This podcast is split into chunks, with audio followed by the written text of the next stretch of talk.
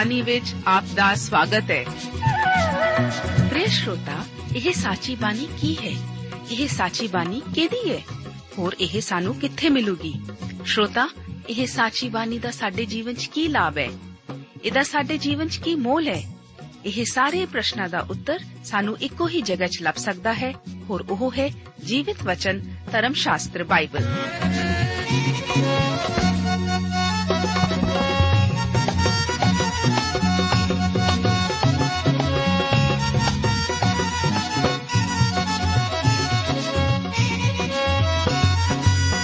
ਧਰਮ ਸ਼ਾਸਤਰ ਬਾਈਬਲ।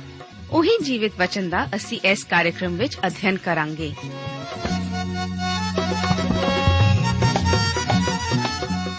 ਤੇ ਹੁਣ ਪਵਿੱਤਰ ਸ਼ਾਸਤਰ ਬਾਈਬਲ ਦਾ ਅਧਿਐਨ ਸ਼ੁਰੂ ਕਰਨ ਤੋਂ ਪਹਿਲਾਂ, ਆਈਏ ਅਸੀਂ ਆਪਣੇ ਮਨਾਂ ਨੂੰ ਤਿਆਰ ਕਰੀਏ ਇਸ ਭਜਨ ਦੁਆਰਾ।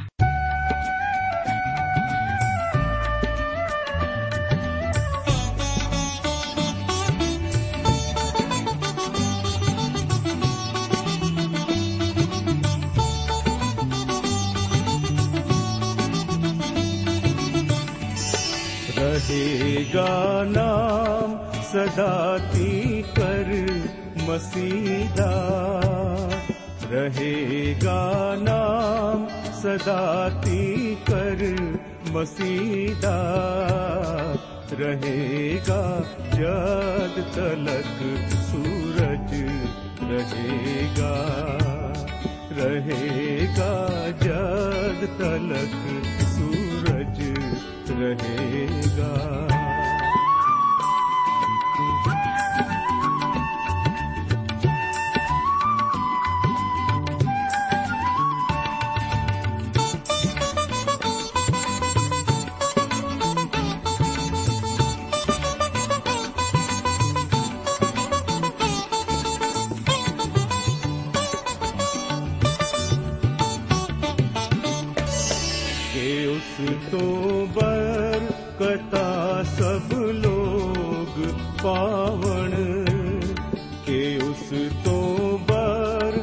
ਕਰਤਾ ਸਭ ਲੋਗ ਪਾਵਣ ਤੇ ਕੌਮਾ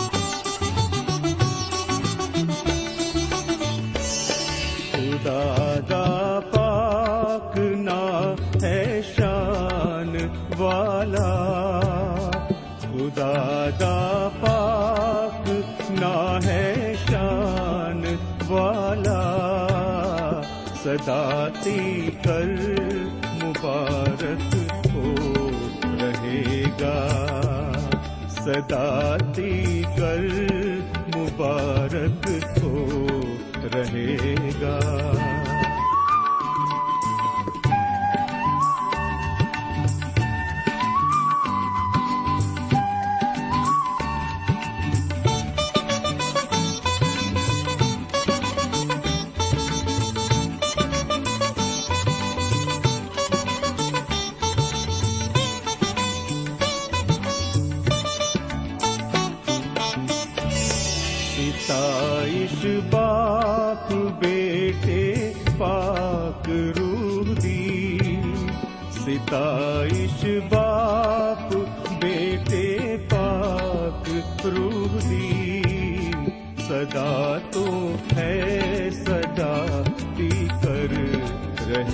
ਜ਼ਿੰਦਗੀ ਸਦਾ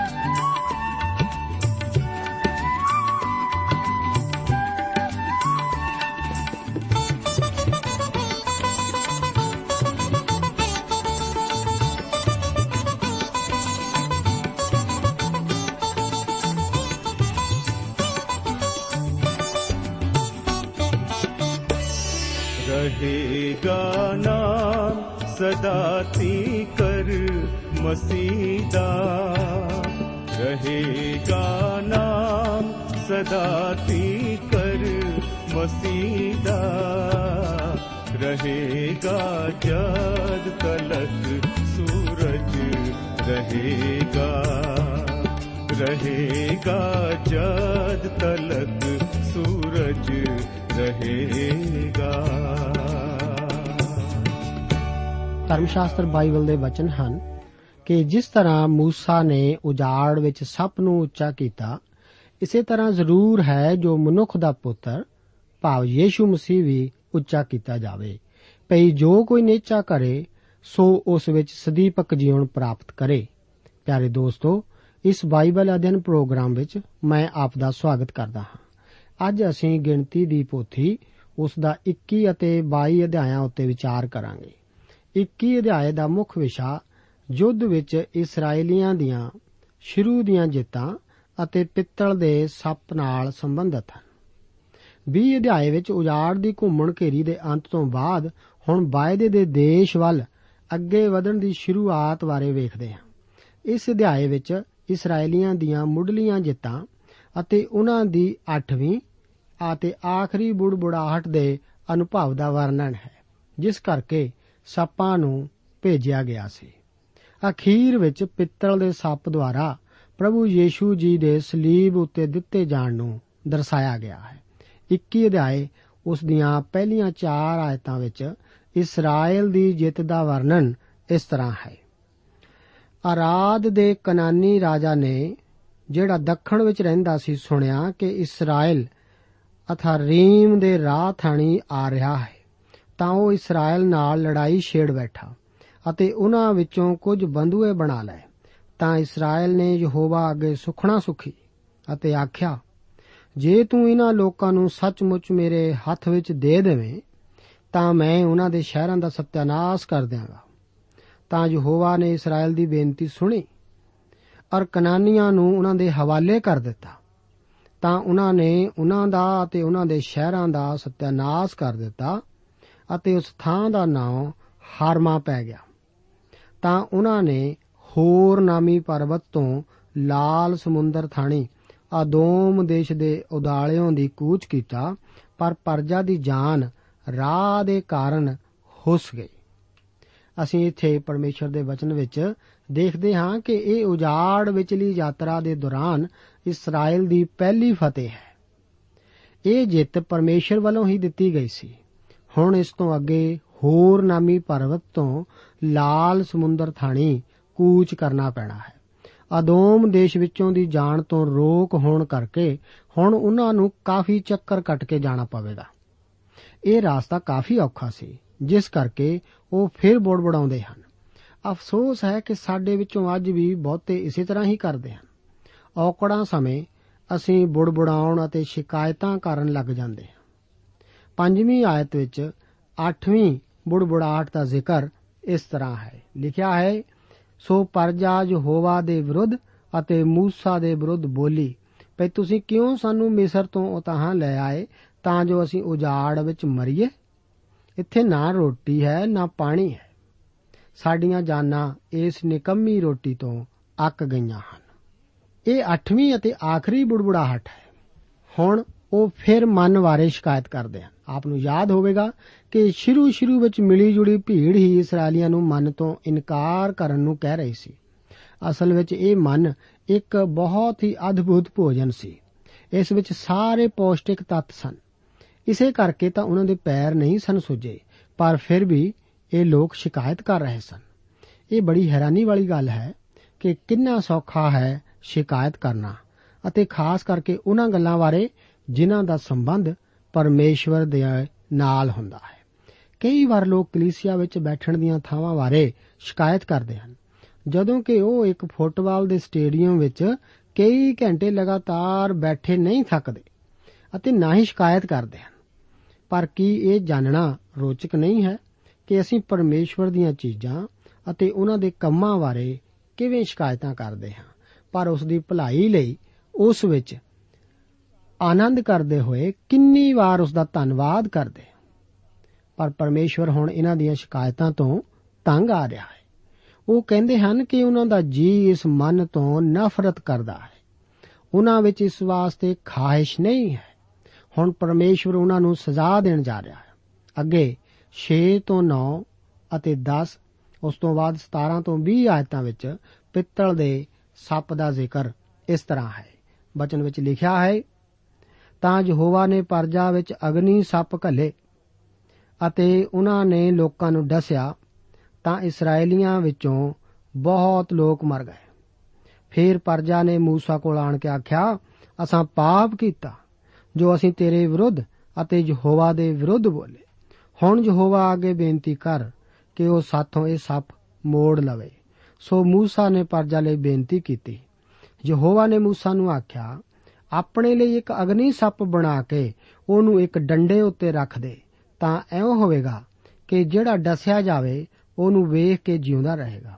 ਉਪਰੰਤ ਮੂਸਾ ਨੇ ਇੱਕ ਪਿੱਤਲ ਦਾ ਸੱਪ ਬਣਾ ਕੇ ਉਹਨੂੰ ਡੰਡੇ ਉੱਤੇ ਰੱਖਿਆ, ਤਾਂ ਐਉਂ ਹੋਇਆ ਕਿ ਜਦ ਸੱਪ ਕਿਸੇ ਮਨੁੱਖ ਨੂੰ ਡਸਦਾ ਸੀ, ਤਾਂ ਉਹ ਪਿੱਤਲ ਦੇ ਸੱਪ ਵੱਲ ਨਿਗਾਹ ਕਰਕੇ ਜਿਉਂਦਾ ਰਹਿੰਦਾ ਸੀ। ਫਿਰ ਇਸਰਾਇਲ ਨੇ ਕੂਚ ਕਰਕੇ ਉਹ ਬੋਥ ਵਿੱਚ ਡੇਰੇ ਲਾਏ।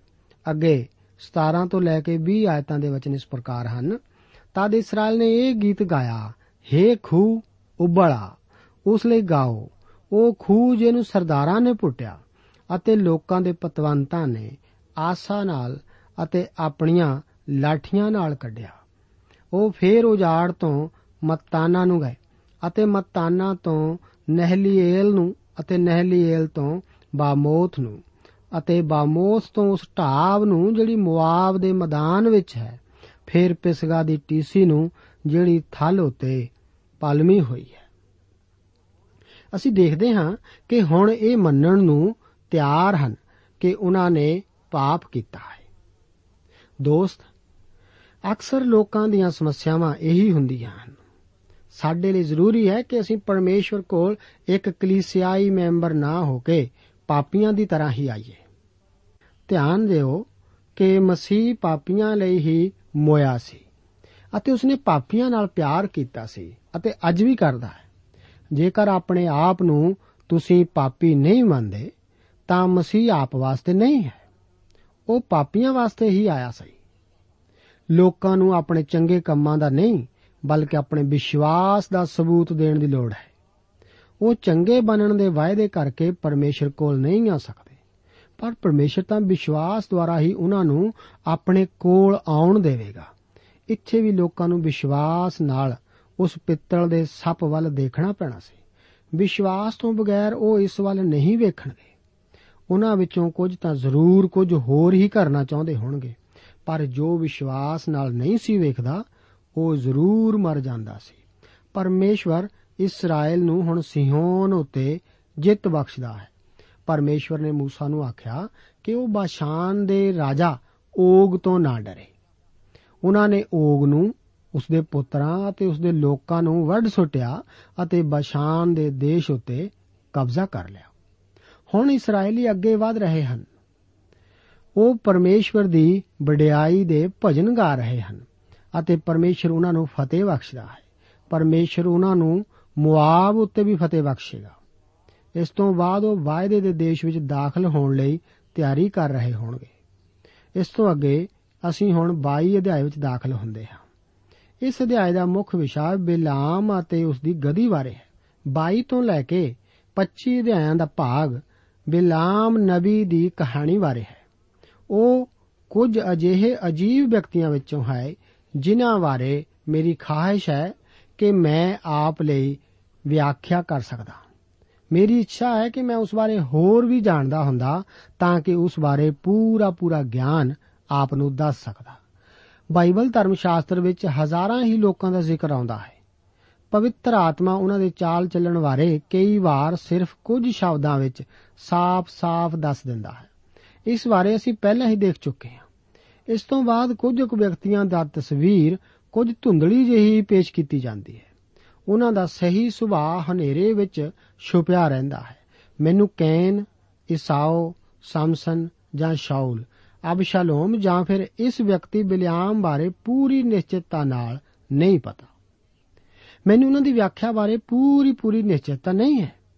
ਨਵੇਂ ਨੇਮ ਵਿੱਚ ਉਸ ਧਨੀ ਜਵਾਨ ਸਰਦਾਰ ਬਾਰੇ ਕਾਫੀ ਸਵਾਲ ਸਵਾਲ ਹਨ। ਕੀ ਉਹ ਕਦੇ ਵਾਪਸ ਮਸੀਹ ਕੋਲ ਆਇਆ ਸੀ? ਫਿਰ ਯਹੂਦਾ ਵੀ ਹੈ। ਕੌਣ ਉਸ ਨੂੰ ਸਮਝ ਸਕਦਾ ਹੈ? ਮੈਨੂੰ ਪੂਰਾ ਯਕੀਨ ਹੈ ਕਿ ਸਾਡੇ ਵਿੱਚੋਂ ਬਹੁਤੇ ਉਸ ਨੂੰ ਇੱਕ ਖੋ ਚੁੱਕਾ ਵਿਅਕਤੀ ਹੀ ਮਹਿਸੂਸ ਕਰਦੇ ਹਨ। ਪਰ ਉਹ ਇੱਕ ਅਜੀਬ ਵਿਅਕਤੀ ਹੀ ਹੈ, ਜੋ ਕਿ 3 ਸਾਲ ਤੱਕ ਪ੍ਰਭੂ ਦੇ ਪਿੱਛੇ ਪਿੱਛੇ ਚੱਲਦਾ ਰਿਹਾ। ਪ੍ਰਭੂ ਯੀਸ਼ੂ ਮਸੀਹ ਤੋਂ ਬਗੈਰ ਹੋਰ ਕੋਈ ਵੀ ਉਸ ਦੇ ਖੋਖਲੇਪਨ ਬਾਰੇ ਨਹੀਂ ਸੀ ਜਾਣਦਾ। ਦੀਮਾਸ ਵੀ ਜੋ ਕਿ ਬਹੁਤ ਵਫਾਦਾਰ ਸਮਝਿਆ ਜਾਂਦਾ ਸੀ ਆਖਰ ਨੂੰ ਪੌਲਸ ਪ੍ਰੇਰਿਤ ਨੂੰ ਛੱਡ ਕੇ ਚਲਾ ਗਿਆ ਸੀ। ਹਨਾਨੀਆਂ ਅਤੇ ਸਫੀਰਾ ਬਾਰੇ ਕੀ ਆਖੀਏ? ਬਿਲਾਮ ਵੀ ਉਹਨਾਂ ਹੀ ਰਹੱਸਮਈ ਚਰਿੱਤਰਾਂ ਵਿੱਚੋਂ ਹੀ ਇੱਕ ਹੈ। ਇਸ ਦਾ ਫੈਸਲਾ ਕਰਨਾ ਮੈਂ ਆਪ ਤੇ ਹੀ ਛੱਡ ਦਿੰਦਾ ਹਾਂ ਕਿ ਕੀ ਬਿਲਾਮ ਸੱਚਮੁੱਚ ਪਰਮੇਸ਼ਵਰ ਦੀ ਸੇਵਾ ਕਰਨ ਦੀ ਭਾਲ ਕਰਦਾ ਹੈ। ਭਾਵੇਂ ਕਈ ਵਾਰ ਅਸੀਂ ਉਸ ਨੂੰ ਉੱਤੇ ਜ਼ਿਆਦਾ ਧਿਆਨ ਦੇਣ ਯੋਗ ਨਹੀਂ ਸਮਝਦੇ, ਪਰ ਫਿਰ ਵੀ ਪਵਿੱਤਰ ਆਤਮਾ ਦੁਆਰਾ ਉਸ ਨੂੰ ਪਰਮੇਸ਼ਵਰ ਦੇ ਵਚਨ ਵਿੱਚ ਸ਼ਾਮਲ ਕੀਤਾ ਹੋਣ ਕਰਕੇ ਸਾਨੂੰ ਉਸ ਦੀ ਅਹਿਮੀਅਤ ਨੂੰ ਨਹੀਂ ਭੁੱਲਣਾ ਚਾਹੀਦਾ।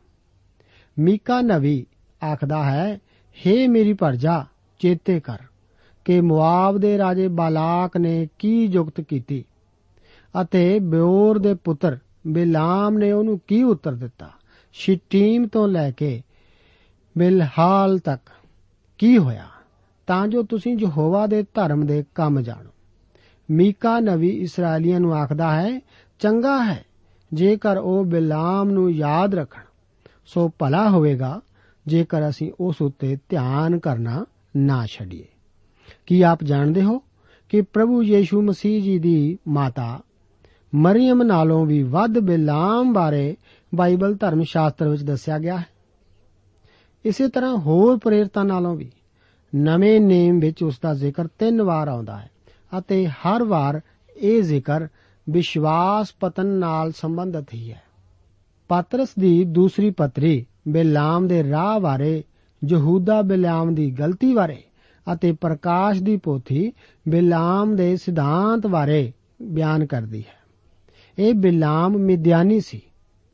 ਉਹ ਇੱਕ ਖਾਸ ਬੋਲ ਬਾਲੇ ਵਾਲਾ ਨਬੀ ਸੀ। ਉਹਦੇ ਚੰਗੇ ਨਤੀਜੇ ਵੀ ਨਿਕਲੇ ਸਨ। ਕੀ ਉਹ ਸੱਚਾ ਸੀ? ਆਓ ਉਸ ਦੀ ਵਿਆਖਿਆ ਕਰਨ ਤੋਂ ਪਹਿਲਾਂ ਉਸ ਦੀ ਕਹਾਣੀ ਪੜ੍ਹੀਏ। ਮੁਆਬ ਦਾ ਰਾਜਾ ਬਾਲਾਕ ਦੇਖ ਚੁੱਕਾ ਸੀ ਕਿ ਅਮੂਰੀਆਂ ਅਤੇ ਬਸ਼ਾਨ ਦੇ ਰਾਜੇ ਓਗ ਨਾਲ ਕੀ ਵਾਪਰਿਆ ਸੀ। ਉਸ ਨੂੰ ਇਹ ਸਮਝ ਨਹੀਂ ਸੀ ਆ ਰਹੀ ਕਿ ਉਹ ਇਸرائیਲੀਆਂ ਉੱਤੇ ਹਮਲਾ ਕਰੇ ਜਾਂ ਨਾ ਕਰੇ। ਇਸੇ ਕਰਕੇ ਉਸਨੇ ਬਿਲਾਮ ਨਬੀ ਨੂੰ ਬੁਲਾਇਆ ਸੀ। ਇਹ ਉਸ ਸਾਰੇ ਦੇਸ਼ ਵਿੱਚ ਬਹੁਤ ਜਾਣਿਆ ਪਛਾਣਿਆ ਨਵੀ ਸੀ। ਬਾਲਾਕ ਉਸ ਨੂੰ ਇਸਰਾਇਲ ਨੂੰ ਸਰਾਪ ਦੇਣ ਵਾਸਤੇ ਕਿਰਾਏ ਜਾਂ ਭਾੜੇ ਤੇ ਲੈਣਾ ਚਾਹੁੰਦਾ ਸੀ। ਇਸرائیਲੀ ਜਰਦਨ ਨਦੀ ਰਾਹੀਂ ਉਸ ਦੇ ਖੇਤਰ ਵਿੱਚ ਦਾਖਲ ਹੋ ਚੁੱਕੇ ਸਨ ਅਤੇ ਬਾਲਾਕ ਉਹਨਾਂ ਨੂੰ ਆਪਣੇ ਦੇਸ਼ ਵਿੱਚੋਂ ਬਾਹਰ ਕੱਢਣਾ ਚਾਹੁੰਦਾ ਸੀ। ਉਹ ਬਾਲਾਮ ਕੋਲ ਆਪਣੇ ਆਦਮੀਆਂ ਨੂੰ ਉਸ ਨੂੰ ਸੱਦਣ ਲਈ ਭੇਜਦਾ ਹੈ। ਉਹ ਇਸ ਕੋਲ ਤੋਹਫੇ ਅਤੇ ਉਸ ਦੀ ਕੀਮਤ ਵੀ ਲੈ ਕੇ ਜਾਂਦੇ ਹਨ।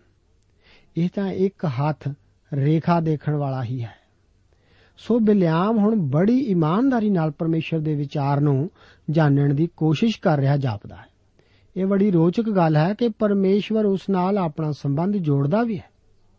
ਪਰਮੇਸ਼ਵਰ ਸੱਚਾ ਜਵਾਬ ਉਸ ਨੂੰ ਦਿੰਦਾ ਹੈ ਕਿ ਉਹ ਇਸرائیਲੀਆਂ ਨੂੰ ਸਰਾਪ ਨਾ ਦੇਵੇ, ਕਿਉਂਕਿ ਪਰਮੇਸ਼ਵਰ ਉਹਨਾਂ ਨੂੰ ਅਸੀਸ ਦੇ ਚੁੱਕਾ ਹੈ। ਬਿਲਾਮ ਹੁਣ ਬਹੁਤ ਇਮਾਨਦਾਰ ਪਰਮੇਸ਼ਵਰ ਦਾ ਬੰਦਾ ਜਾਪਦਾ ਹੈ। ਜੇਕਰ ਇਹ ਹੀ ਕਹਾਣੀ ਦਾ ਅੰਤ ਹੁੰਦਾ ਤਾਂ ਮੈਂ ਉਸ ਨੂੰ ਇੱਕ ਸਥਿਰ ਵਿਅਕਤੀ ਜ਼ਰੂਰ ਕਹਿੰਦਾ। ਪਰ ਅਸਲ ਵਿੱਚ ਹੁਣ ਉਹ ਬਿਲਾਮ ਨੂੰ ਹੋਰ ਵੀ ਵੱਡਾ ਇਨਾਮ ਦੇਣ ਦੀ ਪੇਸ਼ਕਸ਼ ਕਰਦੇ ਹਨ। ਪਰ ਇਸ ਦਾ ਬਿਲਾਮ ਉਤੇ ਕੋਈ ਅਸਰ ਨਹੀਂ ਹੋ ਰਿਹਾ। ਉਹ ਇਸ ਨੂੰ ਠੁਕਰਾ ਦਿੰਦਾ ਹੈ। ਉਹ ਬਹੁਤ ਹੀ ਭੱਦਰ ਪੁਰਸ਼ ਜਾਪਦਾ ਹੈ। 18ਵੀਂ ਆਇਤ ਵਿੱਚ ਬਿਲਾਮ ਆਖਦਾ ਹੈ ਕਿ ਜੇ ਬਾਲਾਕ ਮੈਨੂੰ ਆਪਣੇ ਘਰ ਦੀ ਚਾਂਦੀ ਅਤੇ ਸੋਨਾ ਵੀ ਦੇਵੇ, ਤਾਂ ਵੀ ਮੈਂ ਯਹੋਵਾ ਆਪਣੇ ਪਰਮੇਸ਼ਵਰ ਦੀ ਉਲੰਘਣਾ ਨਹੀਂ ਕਰ ਸਕਦਾ। ਹਾਂ, ਤਾਂ ਕਿ ਮੈਂ ਘਟ ਵਧਾ ਕੇ ਵੱਧ ਕਰਾਂ। ਉਹ ਇਸ ਸੋਨੇ ਅਤੇ ਚਾਂਦੀ ਦਾ ਜ਼ਿਕਰ ਕਿਉਂ ਕਰਦਾ ਹੈ? ਕਿਉਂਕਿ ਉਸ ਦਾ ਮਨ ਇਸੇ ਵੱਲ ਹੈ। ਪਰ ਪਰਮੇਸ਼ਰ ਵੱਲੋਂ ਸਾਫ਼-ਸਾਫ਼ ਉੱਤਰ ਪਾਉਣ ਤੋਂ ਬਾਅਦ ਵੀ ਉਹ ਰਾਤ ਨੂੰ ਠਹਿਰਨ ਨੂੰ ਕਿਉਂ ਆਖਦਾ ਹੈ? ਜਿਸ ਦਾ ਕਾਰਨ ਤਾਂ ਸਾਫ਼-ਸਾਫ਼ ਨਜ਼ਰ ਆਉਂਦਾ ਹੈ। ਇਹ ਤਾਂ ਬਹੁਤ ਰੋਚਕ ਹੈ ਕਿ ਅਸੀਂ ਵੀ ਕਦੇ ਇਸੇ ਤਰ੍ਹਾਂ ਕਰਦੇ ਹਾਂ। ਜਿਨ੍ਹਾਂ ਗੱਲਾਂ ਬਾਰੇ ਅਸੀਂ ਪਹਿਲਾਂ ਹੀ ਮਨ ਬਣਾਇਆ ਹੁੰਦਾ ਹੈ, ਉਸ ਬਾਰੇ ਪ੍ਰਾਰਥਨਾ ਕਰਨ ਦਾ ਢੋਂਗ ਕਰਦੇ ਹਾਂ। ਇਸ ਬਿਲਿਆਮ ਨੇ ਤਾਂ ਆਪਣਾ ਮਨ ਪਹਿਲਾਂ ਹੀ ਬਣਾਇਆ ਹੋਇਆ ਸੀ। ਗੌਰ ਕਰੋ ਕਿ ਅੱਗੇ ਕੀ ਵਾਪਰਦਾ ਹੈ। ਪਰਮੇਸ਼ਵਰ, ਇਹ ਸਿਰਫ ਬਿਲਿਆਮ ਵਾਸਤੇ ਹੀ ਨਹੀਂ, ਉਹ ਇਹ ਆਪ ਅਤੇ ਮੇਰੇ ਵਾਸਤੇ ਵੀ ਕਰਦਾ ਹੈ। ਇਸ ਵਿੱਚ ਸਾਡੀ ਭਲਾਈ ਨਹੀਂ ਹੈ। ਪਰ ਦੋਸਤੋ, ਫਿਰ ਵੀ ਪਰਮੇਸ਼ਵਰ ਸਾਨੂੰ ਉਹ ਕਰਨ ਦੀ ਇਜਾਜ਼ਤ ਦੇ ਦਿੰਦਾ ਹੈ, ਜੋ ਕੁਝ ਅਸੀਂ ਕਰਨ ਦੀ ਖਾਹਿਸ਼ ਕਰਦੇ ਹਾਂ। ਪਰਮੇਸ਼ਵਰ ਆਖ ਰਿਹਾ ਹੈ ਕਿ ਜੇਕਰ ਤੂੰ ਜਾਣਾ ਹੈ ਤਾਂ ਚਲੇ ਜਾ। ਪਰ ਆਖੀ ਉਹੀ, ਜੋ ਮੈਂ ਆਪ ਨੂੰ ਆਖਣ ਲਈ ਕਹਾਂਗਾ। ਇਸ ਬਾਰੇ ਸੁਚੇਤ ਰਹੀ। ਪਿੱਛੇ ਅਸੀਂ ਦੇਖਿਆ ਸੀ ਕਿ ਪਰਮੇਸ਼ਵਰ ਨੇ ਇਸرائیਲੀਆਂ ਦੀ ਮੰਗ ਤਾਂ ਪੂਰੀ ਕੀਤੀ, ਪਰ ਉਹਨਾਂ ਦੀਆਂ ਜਾਨਾਂ ਨੂੰ ਲਿਸਿਆਂ ਕਰ ਦਿੱਤਾ ਸੀ। ਕਈ ਵਾਰ ਪਰਮੇਸ਼ਵਰ ਸਾਡੇ ਨਾਲ ਵੀ ਅਜਿਹਾ ਹੀ ਕਰਦਾ ਹੈ। ਪਰਮੇਸ਼ਵਰ ਦੁਆਰਾ ਦਿੱਤਾ ਪ੍ਰਤੱਖ ਉੱਤਰ ਬਿਲਾਮ ਨੂੰ ਪਸੰਦ ਨਹੀਂ ਹੈ। ਪਰਮੇਸ਼ਵਰ ਉਸ ਨੂੰ ਜਾਣ ਦੀ ਇਜਾਜ਼ਤ ਦੇ ਦਿੰਦਾ ਹੈ। ਪਰਮੇਸ਼ਵਰ ਹੁਣ ਆਪਣਾ ਦੂਤ ਭੇਜਦਾ ਹੈ, ਪਰ ਇਸ ਨਵੀ ਵਿੱਚ ਪਰਮੇਸ਼ਵਰ ਦਾ ਸੁਭਾਅ ਬਿਲਕੁਲ ਨਹੀਂ ਹੈ। ਉਸ ਵਿੱਚ ਆਤਮਿਕ ਸਿਆਣ ਨਹੀਂ ਹੈ, ਨਾ ਹੀ ਇਸ ਗੁੰਗੇ ਪਸ਼ੂ ਦੀ ਸਿਆਣ। ਬਿਲਾਮ ਹੁਣ ਜਾਣ ਦਾ ਫੈਸਲਾ ਕਰ ਚੁੱਕਾ ਹੈ। ਉਹ ਲਾਲਚੀ ਮਨੁੱਖ ਹੈ। ਇੱਥੇ ਇੱਕ ਅਦਭੁਤ ਕੰਮ ਨਾਲ ਆਪਣਾ ਸੰਦੇਸ਼ ਉਸ ਕੋਲ ਭੇਜਦਾ ਹੈ। ਦੂਤ ਇੱਕ ਵਾਰ ਫਿਰ ਬਿਲਾਮ ਨੂੰ ਚੇਤਾਵਨੀ ਦਿੰਦਾ ਹੈ ਕਿ ਉਸ ਨੂੰ ਸਿਰਫ ਉਹੀ ਬੋਲਣਾ ਪੈਣਾ ਹੈ ਜੋ ਕਿ ਪਰਮੇਸ਼ਵਰ ਉਸ ਨੂੰ ਬੋਲਣ ਲਈ ਦੱਸੇਗਾ। ਇਸ ਤਰ੍ਹਾਂ ਬਿਲਾਮ ਰਾਜਾ ਬਾਲਾਕ ਕੋਲ ਮਿਲਣ ਲਈ ਚਲੇ ਜਾਂਦਾ ਹੈ। ਅੱਗੇ 32 ਤੋਂ ਲੈ ਕੇ 41 ਆਇਤਾਂ ਦੇ ਵਚਨ ਇਸ ਪ੍ਰਕਾਰ ਹਨ। ਜੋ ਹੋਵਾ ਦੇ ਦੂਤ ਨੇ ਉਸ ਨੂੰ ਆਖਿਆ, ਤੂੰ ਕਿਉਂ ਆਪਣੀ ਗਦੀ ਨੂੰ ਤਿੰਨ ਵਾਰ ਮਾਰਿਆ?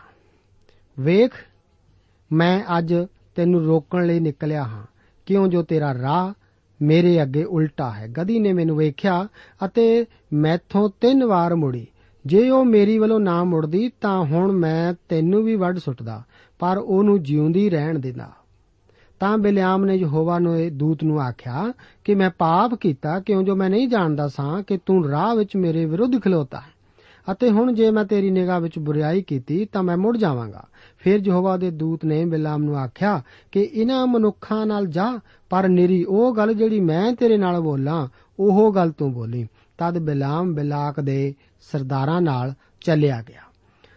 ਜਦ ਬਾਲਾਕ ਨੇ ਸੁਣਿਆ ਕਿ ਬਿਲਾਮ ਆ ਗਿਆ ਹੈ, ਤਾਂ ਉਸ ਦੇ ਮਿਲਣ ਲਈ ਮੁਆਬ ਦੇ ਸ਼ਹਿਰ ਨੂੰ ਬਾਹਰ ਗਿਆ, ਜਿਹੜਾ ਅਰਨੋਨ ਦੀਆਂ ਹੱਦਾਂ ਉੱਤੇ, ਸਗੋਂ ਐਨ ਸਰਹੱਦ ਉੱਤੇ ਸੀ। ਤਾਂ ਬਾਲਾਕ ਨੇ ਬਿਲਾਮ ਨੂੰ ਆਖਿਆ, ਕਿ ਮੈਂ ਤੈਨੂੰ ਵੱਡੀ ਲੋੜ ਲਈ ਨਹੀਂ ਬੁਲਾ ਲਿਆ ਤੂੰ ਕਿਉਂ ਮੇਰੇ ਕੋਲ ਨਹੀਂ ਆਇਆ? ਕੀ ਮੈਂ ਤੈਨੂੰ ਸੱਚਮੁੱਚ ਵੱਡੀ ਪਤ ਨਹੀਂ ਦੇ ਸਕਦਾ? ਪਰ ਬਿਲਾਮ ਨੇ ਬਾਲਾਕ ਨੂੰ ਆਖਿਆ, ਵੇਖ ਮੈਂ ਤੇਰੇ ਕੋਲ ਆ ਗਿਆ ਹਾਂ। ਕੀ ਮੈਂ ਆਪਣੀ ਸ਼ਕਤੀ ਨਾਲ ਕੋਈ ਵਾਕ ਬੋਲ ਸਕਦਾ ਹਾਂ? ਜਿਹੜਾ ਵਾਕ ਪਰਮੇਸ਼ਰ ਮੇਰੇ ਮੂੰਹ ਵਿੱਚ ਪਾਵੇ, ਉਹੀ ਮੈਂ ਬੋਲਾਂਗਾ। ਫਿਰ ਬਿਲਾਮ ਬਲਾਕ ਨਾਲ ਚੱਲਿਆ ਗਿਆ ਅਤੇ ਉਹ ਕਿਰਿਆਤ ਹੁਸੋਤ ਵਿੱਚ ਆਏ। ਬਾਲਾਕ ਨੇ ਵਗਾਂ ਅਤੇ ਇਜੜਾਂ ਦੀਆਂ ਬਲੀਆਂ ਚੜਾਈਆਂ ਅਤੇ ਉਹਨੇ ਬਿਲਾਮ ਔਰ ਉਹਨਾਂ ਸਰਦਾਰਾਂ ਲਈ ਜਿਹੜੇ ਉਸ ਦੇ ਨਾਲ ਸਨ, ਕੁਝ ਘੱਲਿਆ। ਤਾਂ ਸਵੇਰ ਨੂੰ ਐ ਹੋਇਆ ਕਿ ਬਿਲਾਕ ਬਿਲਾਮ ਨੂੰ ਲੈ ਕੇ ਬਿਆਲ ਦੀਆਂ ਉਚਾਈਆਂ ਉੱਤੇ ਉਸ ਨੂੰ ਲਿਆਇਆ, ਜਿੱਥੋਂ ਉਸ ਨੇ ਪਰਜਾ ਦੀਆਂ ਸਰਹੱਦਾਂ ਤੀਕ ਡਿੱਠਾ। ਇਹੀ ਬਿਲਾਮ ਦਾ ਰਾਹ ਹੈ। ਇਹ ਲੋਭ ਦਾ ਰਾਹ ਹੀ ਬਿਲਾਮ ਦਾ ਰਾਹ ਸੀ। ਝੂਠੇ ਨਵੀਆਂ ਬਾਰੇ ਪਾਤਰਸ ਪ੍ਰੇਰਿਤ ਆਖਦਾ ਹੈ ਕਿ ਉਹ ਸਿੱਧੇ ਰਾਹ ਨੂੰ ਛੱਡ ਕੇ ਕੁਰਾਹੇ ਪੈ ਗਏ ਅਤੇ ਬਿਓਰ ਦੇ ਪੁੱਤਰ ਬਿਲਾਮ ਦੇ ਮਾਰਗ ਤੋਂ ਤੁਰੇ, ਜਿਨੇ ਕੁਧਰਮ ਦੀ ਮਜ਼ਦੂਰੀ ਨੂੰ ਪਿਆਰਾ ਜਾਣਿਆ। ਪਰ ਉਹਨੇ ਆਪਣੇ ਅਪਰਾਧ ਪਿੱਛੇ ਝਿੜਕ ਖਾਧੀ। ਇੱਕ ਬੇਜ਼ੁਬਾਨ ਗਧੀ ਨੇ ਮਨੁੱਖ ਦੀ ਬੋਲੀ ਵਿੱਚ ਬੋਲ ਕੇ ਉਸ ਨਵੀ ਦੇ ਸੁਦਾ ਪੁਣੇ ਨੂੰ ਰੋਕ ਦਿੱਤਾ। ਪਰਮੇਸ਼ਰ ਮੈਨੂੰ ਅਤੇ ਆਪ ਨੂੰ ਲੋਭ ਦੇ ਪਾਪ ਤੋਂ ਦੂਰ ਰੱਖੇ। ਹੁਣ ਅਗਲੇ ਦ੍ਰਿਸ਼ ਨੂੰ ਤੱਕੋ। ਬੇਲਾਮ ਆਪਣੇ ਰਾਹ ਚੱਲਿਆ ਜਾਂਦਾ ਹੈ ਅਤੇ ਉਸ ਥਾਂ ਤੇ ਜਾ ਪਹੁੰਚਦਾ ਹੈ ਜਿੱਥੇ ਕਿ ਇਸرائیਲੀਆਂ ਨੇ ਆਪਣਾ ਡੇਰਾ ਲਗਾਇਆ ਹੋਇਆ ਹੈ। ਬਾਲਾਕ, ਮੁਆਬ ਦਾ ਰਾਜਾ ਬੇਲਾਮ ਨੂੰ ਹੁਣ ਇੱਕ ਪਹਾੜ ਦੀ ਚੋਟੀ ਉੱਤੇ ਲੈ ਜਾਂਦਾ ਹੈ, ਜਿੱਥੋਂ ਕਿ ਉਹ ਹੇਠਾਂ ਇਸرائیਲੀਆਂ ਦੇ ਡੇਰੇ ਨੂੰ ਦੇਖ ਸਕੇ। ਬੇਲਾਮ ਦੀ ਇਸ ਗਲਤੀ ਬਾਰੇ ਵਿਚਾਰ ਕਰਨ ਲਈ ਅਗਲੇ ਪ੍ਰੋਗਰਾਮ ਵਿੱਚ ਫਿਰ ਮਿਲਾਂਗੇ। ਪ੍ਰਭੂ ਆਪ ਨੂੰ ਇਹਨਾਂ ਵਚਨਾਂ ਨਾਲ ਬਰਕਤ ਦੇ।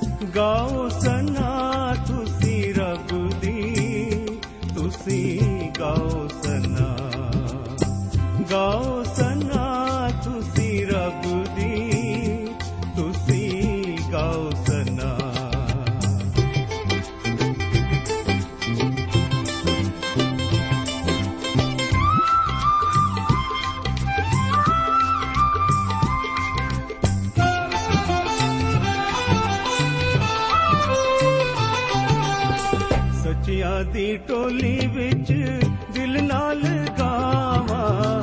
ਸੱਚਿਆਂ ਦੀ ਟੋਲੀ ਵਿੱਚ ਦਿਲ ਨਾਲ ਗਾਵਾਂ। ਸਨਾ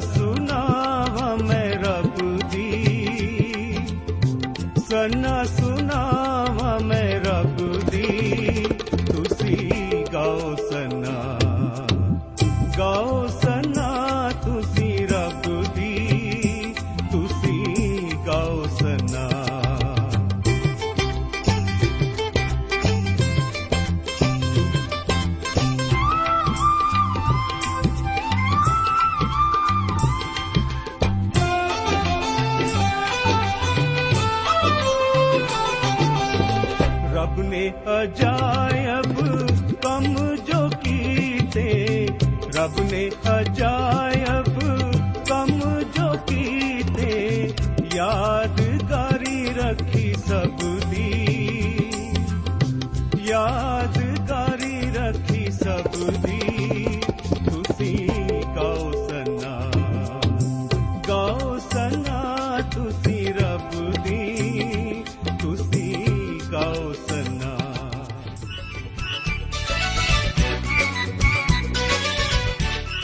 ਦੋਸਤੋ, ਸਾਨੂੰ ਉਮੀਦ ਹੈ ਕਿ ਇਹ ਕਾਰਜਕ੍ਰਮ ਤੁਹਾਨੂੰ ਪਸੰਦ ਆਇਆ ਹੋਵੇਗਾ।